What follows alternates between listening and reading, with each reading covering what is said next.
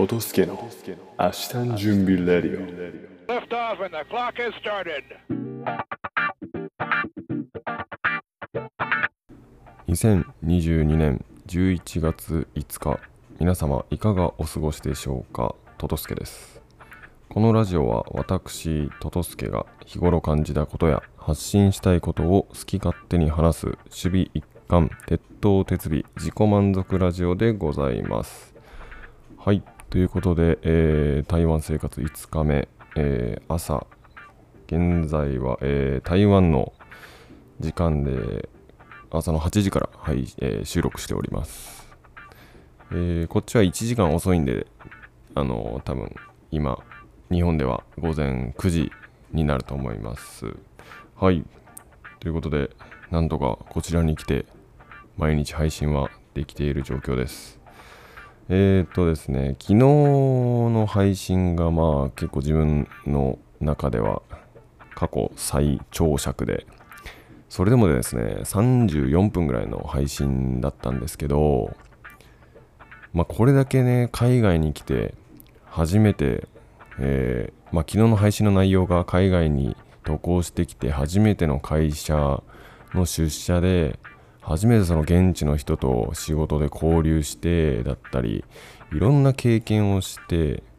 でかつ次の日の午前中の分まで話してそれで30分かと。結構自分の中で1時間ぐらいで喋った感覚だったんですけどまあこれを見たらやっぱり毎日、えー30分ぐらいを話し毎日30分ぐらいのラジオを配信してる人はすごいなと思いますね。やっぱ自分はまだ感性が鈍いというかまだまだいろいろ発見しないといけないことがあるんだなと思いました。はい。でえーっと昨日の夕方に配信してですねあでその前のことでもまあちらほらあるのでちょっと思い出しながら言うんですけどえーっと昨日の夜はですね、えーちょっと離れたホテルに住んでる、えー同じ渡航してきてる方と、えーご飯に行きました。でそこまでですね初めて自転車を使って行ったわけなんですけどこの自転車にはですねまあ登録が必要ですと、まあ、パスポートナンバーだったり現地 SIM のその電話番号がいったりするんですけどでそのそれともう一つそのクレジえーとキャッシュカード。えーっとまあポイントなんていうのかな、まあ、 EasyCard って昨日も言ったんですけど EasyCard って言われるまあ Suica みたいなものをチャージしてで自分はその絵柄はですねなんか漏れなく全部あの可愛い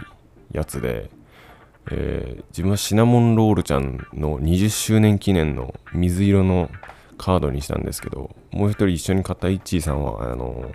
ハローキティにしてました。もうそういうあのサンリオのキャラクターしかなかったです。カードが。でそのカード型とそのイージーカードで言うとカード型とキーホルダー型。もう本当にマスコットキャラクターじゃない。マスコットキャラクターそのシナモンロールだったりキティちゃんだったりあとはグデタマのなんか、あのストラップみたいなものの中に IC チップが埋め込まれてて、それでも、まあ言ったらカード払いできますよと。いう感じだったんですけど、そのストラップ自体がやっぱカードと比べてちょっと高いし、あと会社でもそれを使って支払いとかするんで、会社にはもう財布の中にそれを忍ばしても持ち込むのが早いんで、わざわざストラップにはしなかったですけど、まあ人によってはそっちの方が便利だったりするかもしれませんね。あのバッグに引っ掛けてわざわざ出すのがめんどくさかったらそこからピーってするのが良かったりすると思うんで。はい。で、まあ、そのシナモンロールイージーカードを、まあ、ピピッとかざせば、あの自転車がポンと取れてですね。で、歩いて大体そのそっちのホテルまで30分ぐらいなんですけど、やっぱ自転車に乗るともう全然楽だし、15分ぐらいで着きましたね。で、その、まあ、30分、よくよく調べると昨日、えー昨日いたのは30分5元って言ってたんですけど、ちゃんと調べると30分10元ですと。まあ、それでも現地で50円ないぐらい。1時間乗っても100円ぐらいで借りれるんで、全然もう自分で自転車買ったり、管理費を考えると、もう日本帰ってもこれ乗りたいなっていうぐらいめっちゃ便利です。しかも、あのなんかアプリに登録するとですね30最初の30分が無料になるとでも多分基本的にそのあっちのホテルの人との行き来あっちの人とご飯食べたりすることが多くてそこの往復になると思うんでってなるとそこはもう30分もかからないんで基本的にもう無料でそこの自転車のやり取りがあの行き来ができるのでものすごくこれは愛用することになると思います。でこの自転車を手に入れる感覚ですね。もうほんともう今まで歩い昨日も歩いてあのーコインランドリーとか行ったり朝びしょびしょになりながら行ったんですけども自転車はやっぱ楽でもうこの感覚はですねもう本当に小学校1年生の時に、えーマウンテンバイクを買ってもらった時の感動やまあポケットモンスター金銀で言うとですねあの小金シティで初めて自転車を入手した時のような感動を覚えましたね。めっっちゃ嬉しいしもう楽だとポケモン金銀に関してはな、あそこ、あの、小金シティのは、アカネのジムリーだったかな。あの、ミルダンクが出てくる。うん。その時にもう自転車手に入れたら、うわ、これめっちゃ速いし楽やん、みたいな感じが、もうすごく感動しましたね。はい。で、昨日の夜は、えーっと、同じ会社のメンバーといえどですね、まあ、実は高校の同級生でして、あのーもうちょっとこの話をすると説明が長くなるんですけどまあこう彼はですね自分の高校のクラスメイトで高校1年生の時の入学したクラス最初のクラスの席が前後だったんですね。なんでまあ高校入学してすぐだったし、まあ、誰も知らない状況だったんで、まあ、一番最初に声かけたのが彼だったんですけどっていうのもあって、まあ、高校1年生同じクラスで、で、そこからまあ3年間も仲良くはしてて、大学入ってもですね、お互いバイクを乗ってたんで、バイク乗ってツーリング行ったりっていうのは、で、ちょいちょい会ってたんですよね。で、自分が就職と、あっちが大学院に進んだっていうのを聞いて、そこからちょっと、まあ、自分も県外に移動したもんで、そこから連絡はあんまり取ってなかったんですけど、で、今回その自分がえー台湾に行きますと。で、台湾に行くメンバー表を配られて見てるとですね、その人の名前があったんですね。え、その、同姓同名の人がいるのかなと思って、よくよくその、会社の電話帳みたいなので調べると、まあそのアイカ写真のアイコンみたいなのを見れて、もう間違いなくそいつだと。で、まず、最、あの、一番最初に同じ会社だったんだと。いうのにびっくりして、ですぐにですね、LINE で、おいと、久しぶり、あの、もしかして今、こういう会社に勤めてて、11月から台湾に行ったりする？みたいに言ったら、えー、そ、そうだけど、まだ他の人に言うなって言われてんだよね、みたいな。なんで知ってんの？っていう反応が来て、自分も、いやいや、実は自分も行くんだよっていう話をして、そこから、あ、お前も一緒だったんだと。一緒の会社で一緒に仕事してたんだ。で、今回ここ台湾に行くんだね、みたいな話から、まあ、昨日、あの、また渡航の日もですね、ちょっと一日ずれてたもので、ちょっと会社のそのスケジュールとか、プログラムが少し違うので、全然予定が合わずに、まあ、やっと昨日一緒にご飯行けたって感じでしたね。もう本当にやっぱ、募る話があって、いろいろ話してきました。大学卒業してからのこととか、高校のあいつは今こうしてるとか、で、今後仕事どうするとか、今どうやってるみたいな話と、やっぱ、こっちに来て、その気の知れた仲間みたいな人はいなかったんで、やっぱ、かなり昨日はざっくばらにいろいろ話したのは嬉しかったですね。はい。と、あとですね、ちょっと話は昨日に戻って、まあ昨日、えっと、3人でご飯を食べてきましたと。えー、イッチーさんと D さん、D さんって言ってたかな、この場では。その3人で食べてた時に、まあ40歳の D さんは、あの前職から、えっと、こうちの会社に来て約2年ぐらいだと。転職してこっちに来たっていう話をしてて。でなんかいろいろ話を聞いてたんですけどその人はあの前職でかなりまあ稼いでたみたみたいなんですよね。でまあ年収いやらしい話年収も聞いたらもう大台には乗ってて1本は超えるような年収いっててであとはもうマネージャーに進むだけみたいなもう本当王道の、えっと、出世コースを進んでたらしいんですけどなんかそれがその人の中では嫌だったらしくてもうちょっと現場で働きたいと。いうことでいやでももう他に誰もそのマネージメントする人がいないから課長になってくれっていう話でいやもう自分はもっと現場にいたいんでそれがするなら自分辞めますってことであの実家の広島実家もある広島で家もあったらしいんです。家も買ってたらしいんですけどそれを売り払ってわざわざ熊本の、えっと自分の会社に転職してきたっていう話をしててすごいですねと。でどうですかっていう話をしたら正直あの良くないと。もう本当日本の企業だな。まあ前職なんか外資系の仕事だったみたいで。でうちのはもう本当日系のあの会社なんですけどやっぱもう日本の日本企業の悪いところというかもう年功序列でもう会社にいるだけでなんか偉いみたいな感じで言われて、まあ、生活残業のために朝早く来て夜遅く来て何の成果も出さずに帰って残業代を稼いで帰るみたいな。っていう風潮がもうものすごく嫌だったみたいです。で自分はそれもそれはですねもう入社した時にも感じてて自分が入社してまあ新人っていうのもあるんですけど、まあ、毎日その勉強してああいうああいうことがあこれがあるんだこれがあるんだともうずっとノートに取ったりっていうもう必死に勉強したり調べてたりしたんですがその横でもうおじさんが昼寝してるんですよね。もうそれでうわこんな昼寝してるやつよりまあ勉強見習いの身ですけどこんな昼寝してるやつよりも俺は稼ぎ稼いでないんだと。っていうのがもうすごくうん嫌な感じはしてて。でやっぱりそれを見てるとですねやっぱモチベーションが下がってくるんですよね。あもう結局こういうおじさんたちこういうことしてても辞めさせられないし日本の企業ってすごい社員を守るから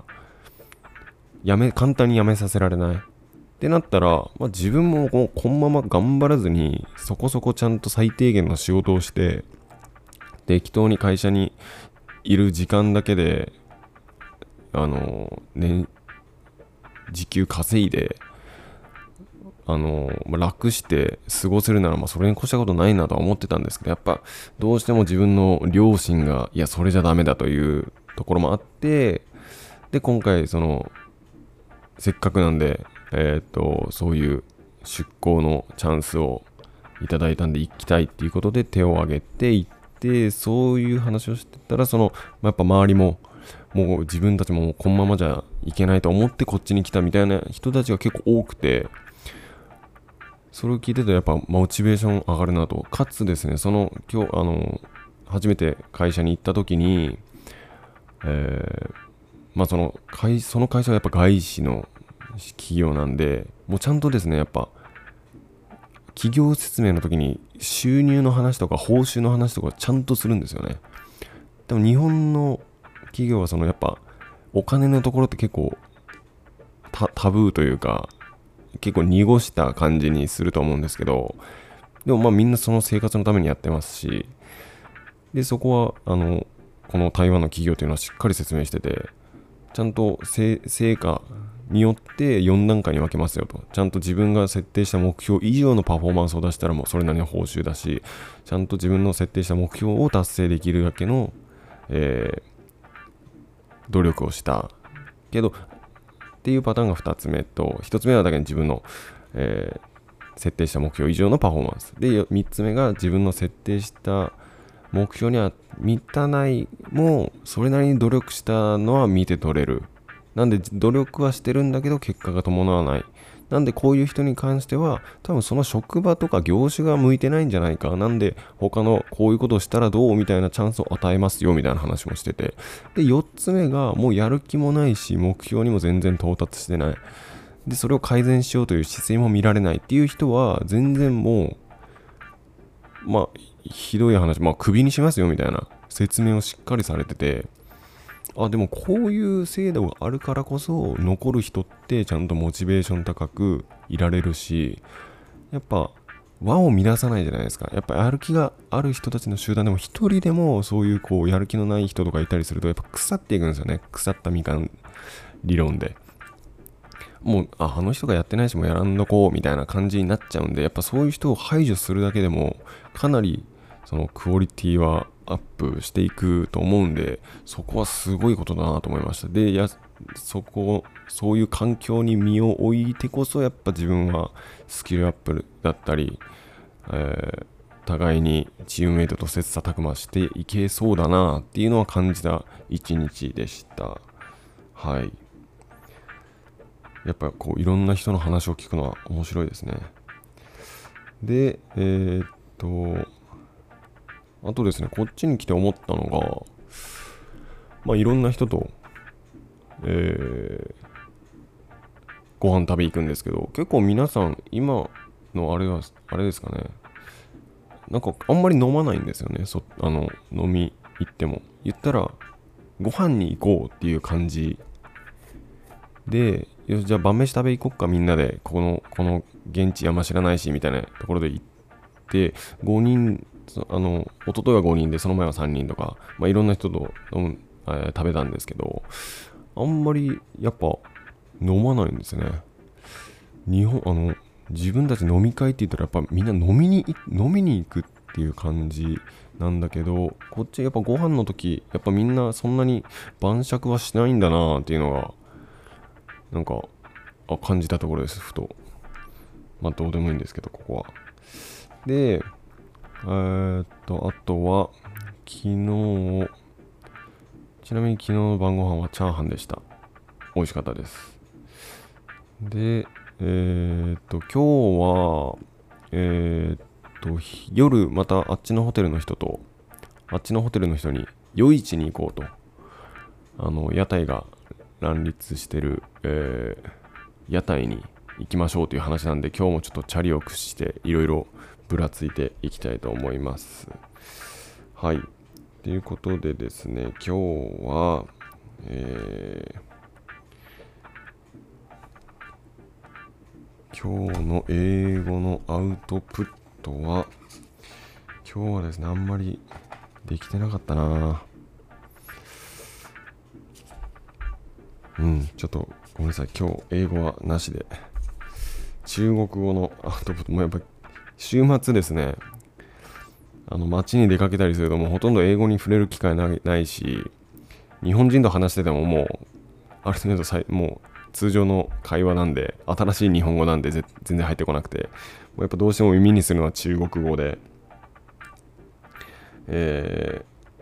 中国語の今日はアウトプットにします。で自分あのこっちのご飯って自分はそんなも物足りないというか量が足りないので今毎回ですね自分大盛りできますかと聞いてます。で大体10元20元の追加でできますよっていうことになるんですけどちょっと大盛りできますかをちょっと、えー復習兼ねてこの場で勉強します。我可以吃大份吗？我可以吃大份吗？これが大盛りできますか？昨日これで伝わりました。ちょっともう一回。我可以吃大份吗？大盛りできました。よし、これもちゃんと自分の中にインプットしてすぐアウトプットできるように頑張ります。我可以吃大份吗？よし。はい。ということで、今日はこんな感じで終わりたいと思います。ありがとうございました。